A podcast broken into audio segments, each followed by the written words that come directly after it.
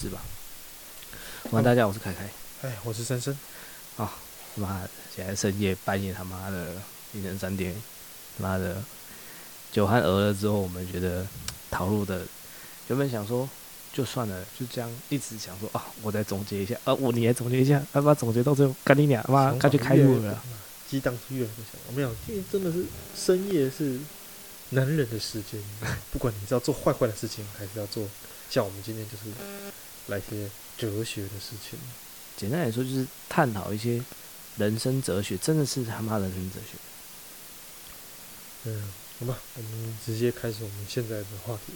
你应该离地麦克风近一点点。OK， 还是你调五点五？我调五点五吗？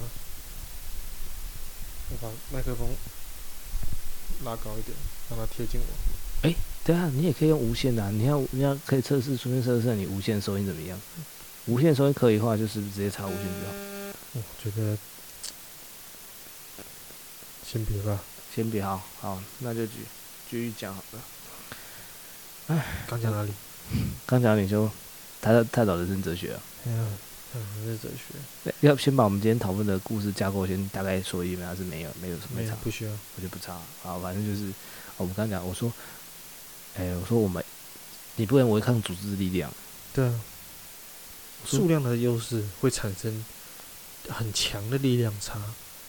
那你今天你一个人纵使有十万帮五一，好吧，你十万五一人抵十八人，但是事实上数量的力量很轻易的就能超过十八人，甚至说每个人只有零点五的战力，我随便凑个三十六人，我就跟你势均力敌，多一点的人把你按在地上摩擦了。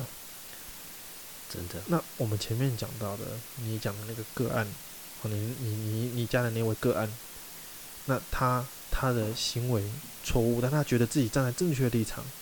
可是，今天不管他立场是不是正确，是因为他自认为正确，因为正确与否这件事我们大家不好说、嗯。但是呢，我们可以肯定一件事，就是他是在忤逆这个组织，他是在对组织造成伤害。那我们今天这个事情，这个世界上，我们回归，我们扣除正正确与否的问题，因为。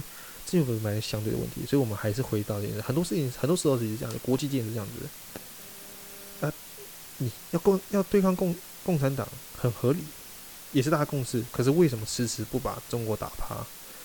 为什么迟迟不扶植一个自由民主的小岛？很简单的问题就是力量差。对啊，我我今天我有没有好处？我有没有承认那些利益？我有没有？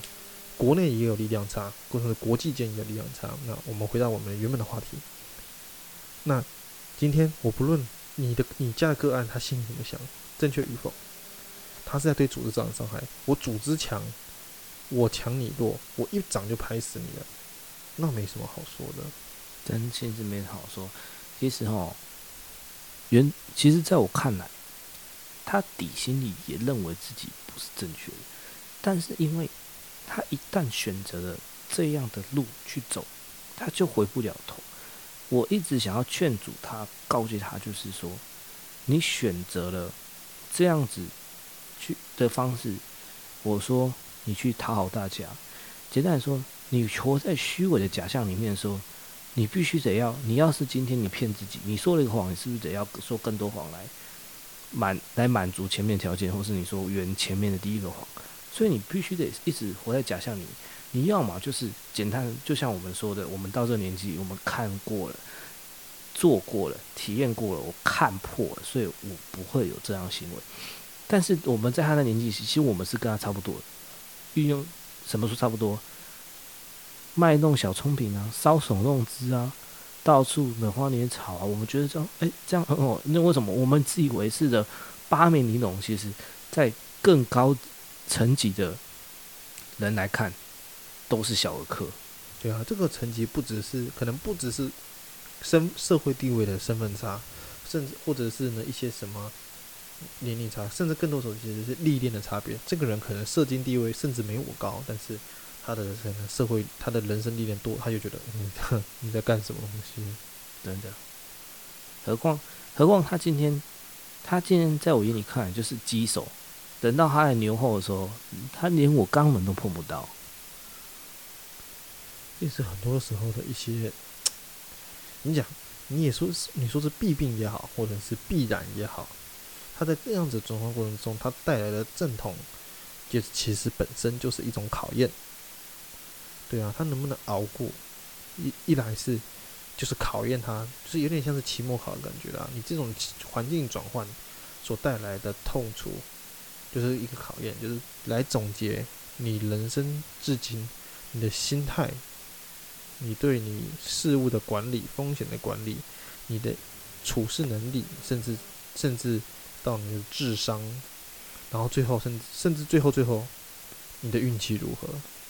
真的，你这样讲没有错。不过在我眼里看来，他是绝顶聪明，但是聪明运用错到错的地方，等于是没有。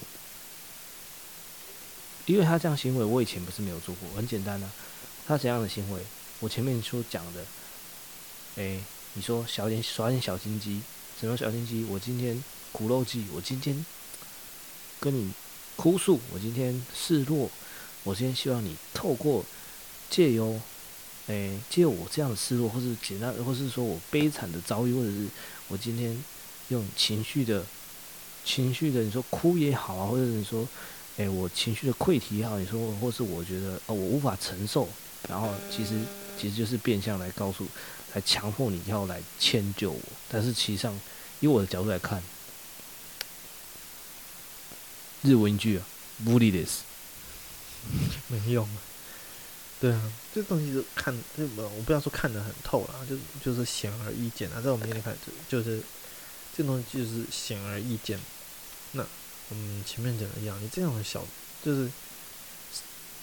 有意思的就是，生命中有意思的就是为什么这东西，甚至有时候社会地位比我们低的人，我刚刚为什么前面讲社会地位比我们低的人？因为一般来讲，社会地位一个人社会地位如果会比另外一个人低，扣除运气的因素，当然很多人是因为运气不好而跌入这个地位，但是长期来看，他可能会翻回去。那他是一个优秀的人的话，那有他会这个人为什么会社会地位比我低？如果扣除他真的就是运气不好出来。真的就是他能力比我们差，智商比我们低或什么的，但他仍然看得出来。有时候你在卖弄聪明，这是为什么？因为你生命的历练，也就是你形成的智慧，跟你的聪明是两回事。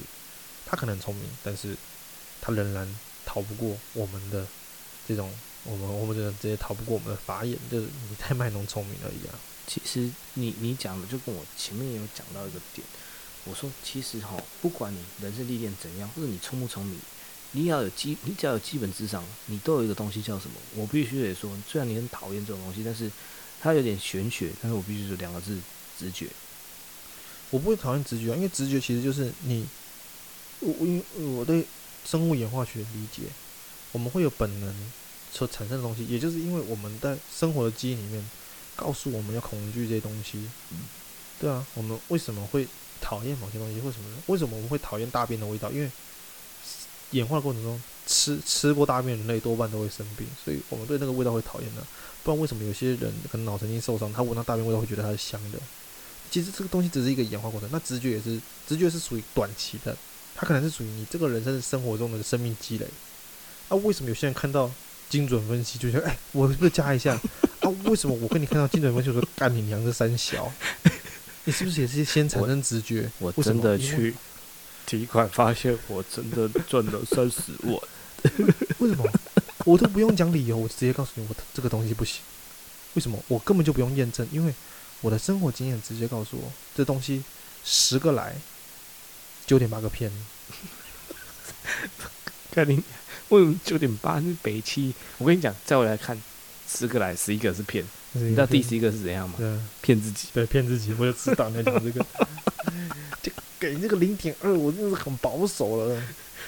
这个时候你要自满的讲出来，你娘妈十个来他妈十个骗，十个十一个骗，因为最后你会骗你自己。对，真的是骗自己。我跟你讲，这就是我我你是讲到突然提到骗，我必须得说，我跟我那个个案谈了一个很重点。其实这也是我一直跟大家讲，我其实我们在一开始进入职场的时候，我们也常常觉得说。职场里面啊，勾心斗角啊，我要啊，我觉得制度不好啊，我要跟别人批评啊，我要抱怨这个体制啊，我要卖东西小聪明，博取我上面长官的欢心。后来我发现这些东西都是无理的，这根本就不用做这些，因为根本就没必要，徒劳无功啊！你是一个有历练的人，你自然会过滤这些杂讯，这些东西都是杂讯。没错，对啊，就是什么人会把这些杂讯当真呢、啊？就我举个例子，就是可能女生，可能女生或什么的，跟你就是微微笑，或者是她可能你在被人家骂的时候，她帮你说话。啊，如果你是今天你是个大人，你就会你不会想那么多，就是啊，我这是这样子。但是如果你在一个风吹就波起的年纪，你说啊，他是不是对我有意思？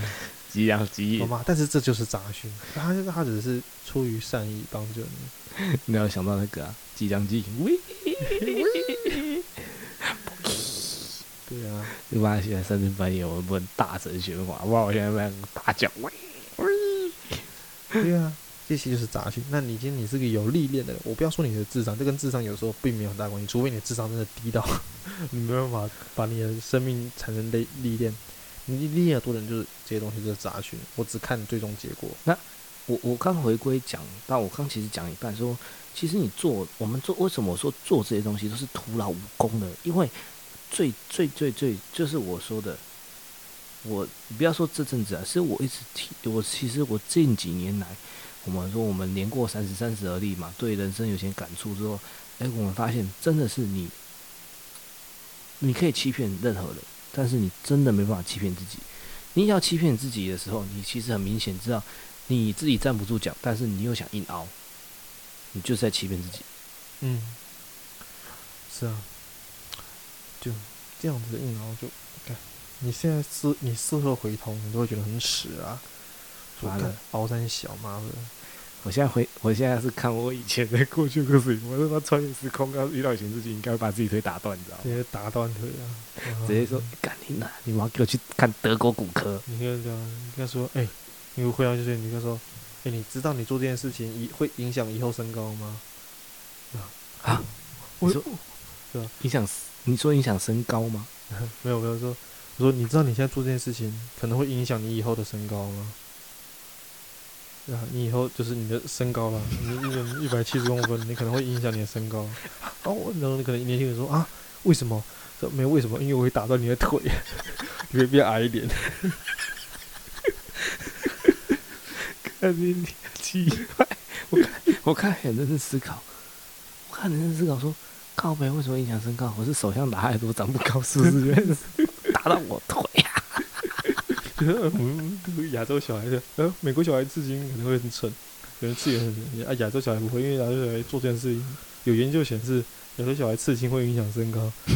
为什么会影响？为什么亚洲人会影响身高？因为亚洲教导会把腿打断。看你老师，当你拿 A， 当你只拿 A， 不是拿了 A 加。哦，我真的快笑死了。其实。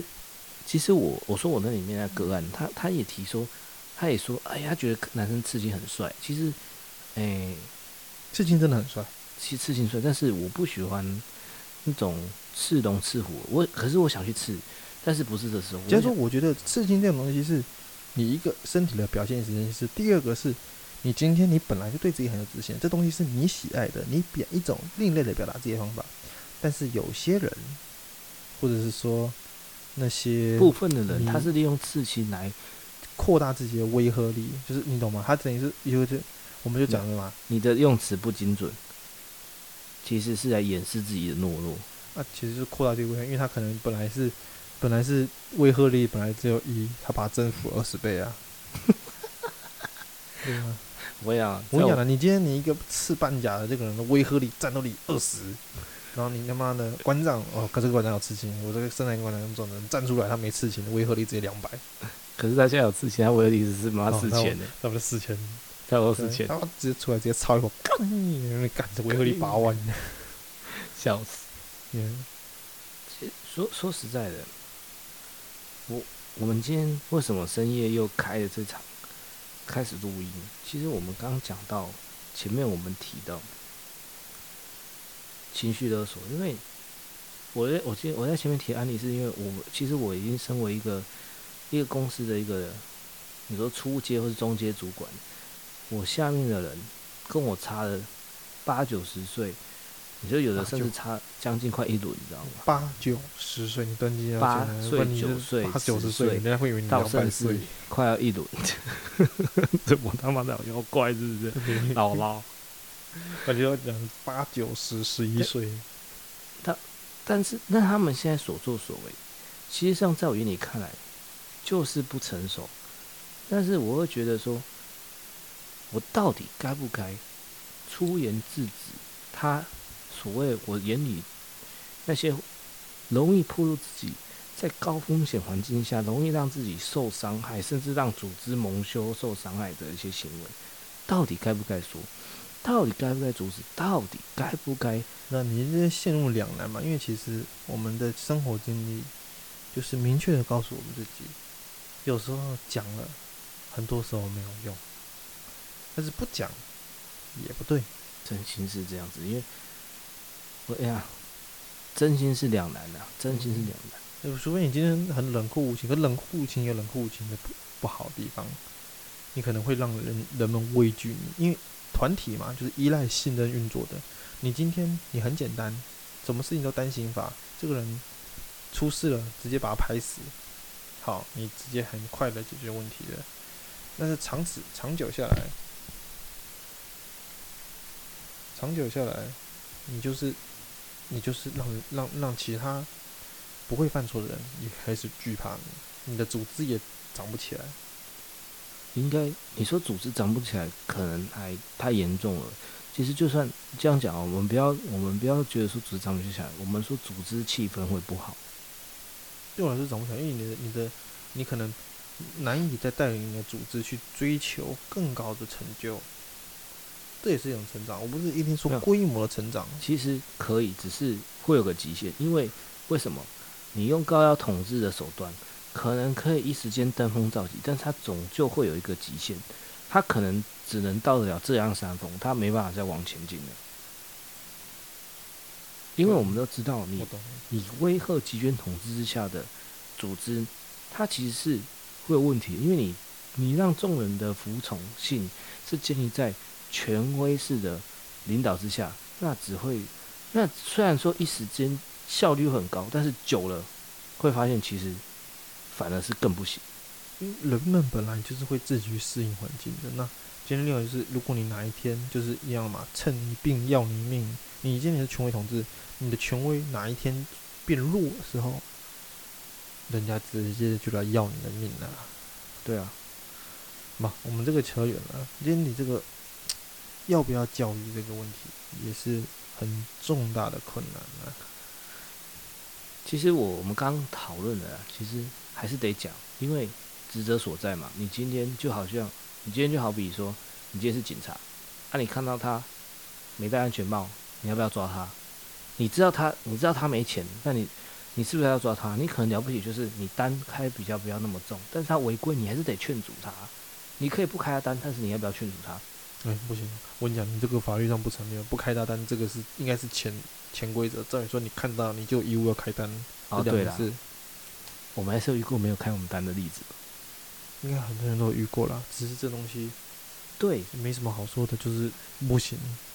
对对对，好，我我可能这样举例不好，但是其实我想要表达的一个东西就是，你职责所在，你有时候是不得不为。嗯，知道啊。对啊，不然说。我可以冷眼旁观，就是冷眼旁观，就是你不戴安全帽，你自己去撞死就好了。对啊，这这就是这样子。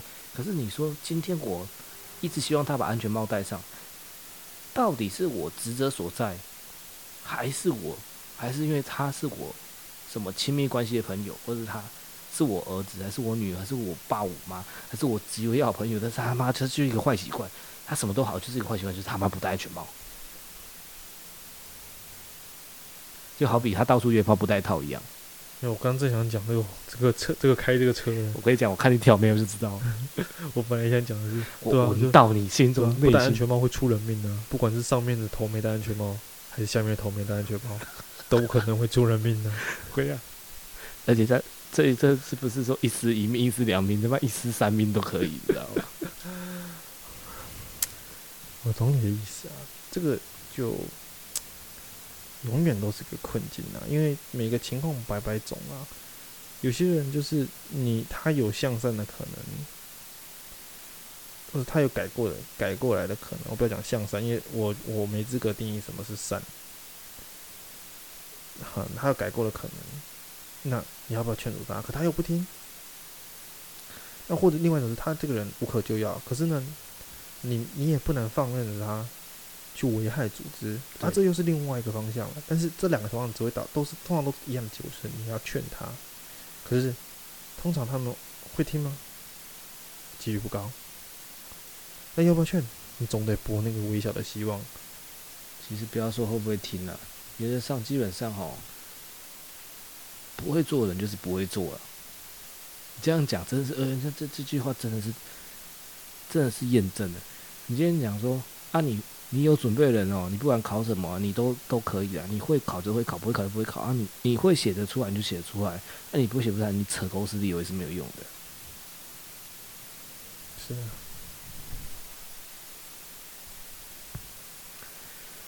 唉，简单来说哈、哦，这是我最近遇到的一个困境啊。啊，其实换个。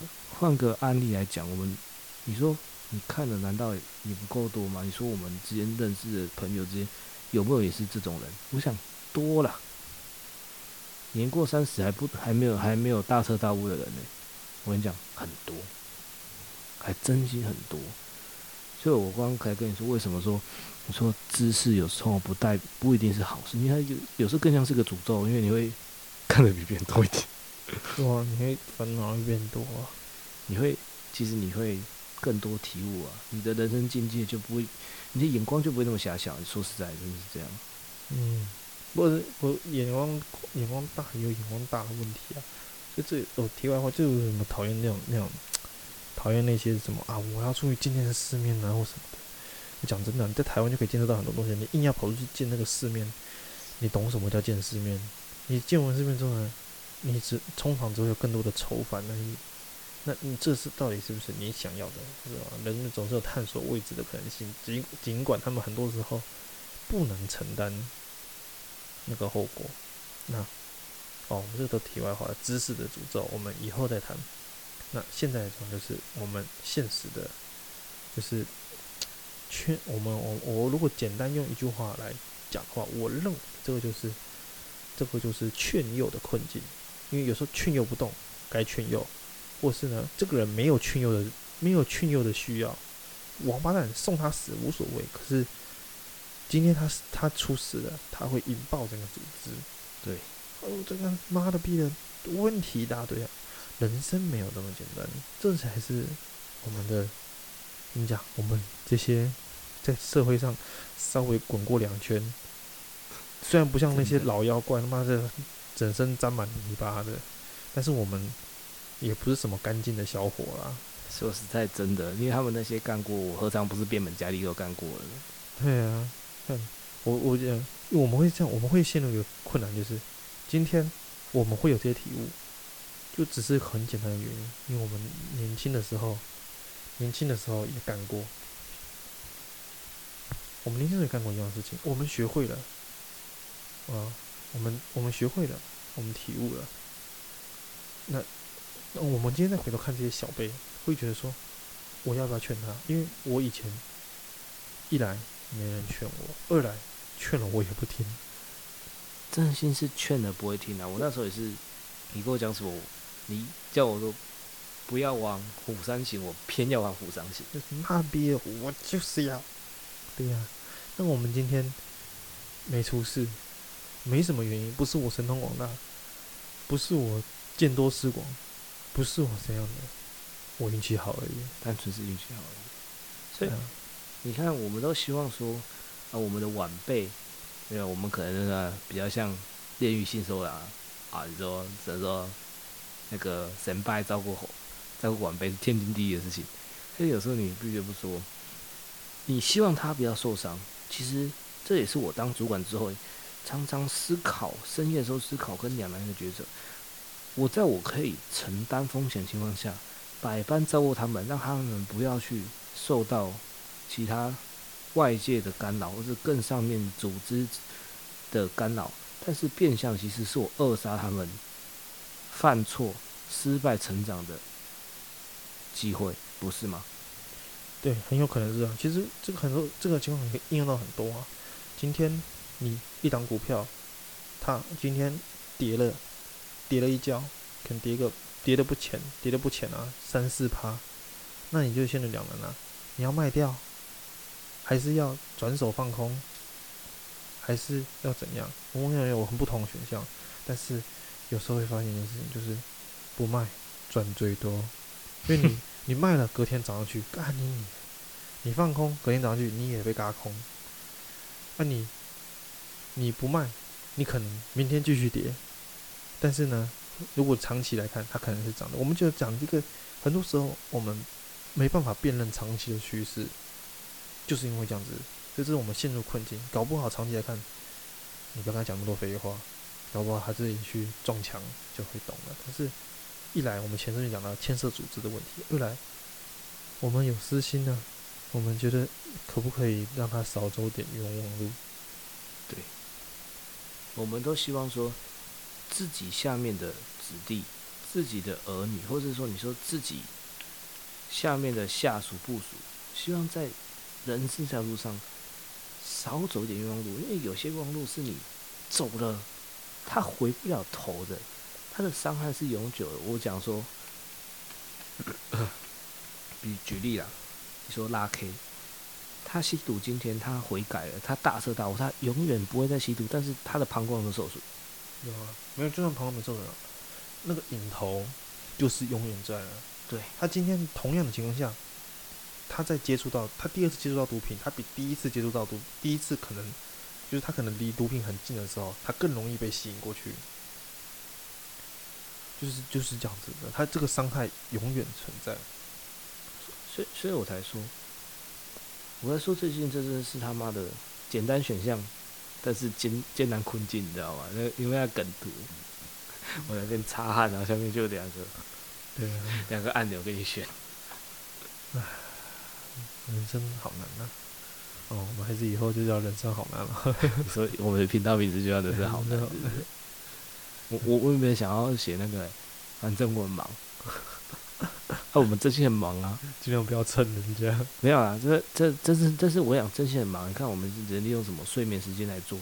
当然你说，因为夜晚我们都习惯那种夜行，我们是夜行性动物，不是我们晚上睡不着，是因为我们夜晚夜深人就更喜欢这时候拿来思考人生。对啊，因为因为就没有舒适干扰啊。白天的时候呢，打。你的长官、你的要、你的前辈要你做这个、做那个的，对不对？你的上司，然后你的下属来给你捣蛋的，要你帮这个的，要你救那个的，或者是你的、你的男女朋友或什么的，要你哄这个的，要你、要你叫、要你、要你、要你要跟你谈这个的，只有这样子的一个自己的时刻，我们才能够剖析这些问题。如果你把这些东西拿来睡觉，那这些东西这些东西很多时候是没有答案的。欸、其实我必须得说，其实我是很喜欢睡觉的，但是我更乐于热衷于思考，因为是我一旦思考就停不下来。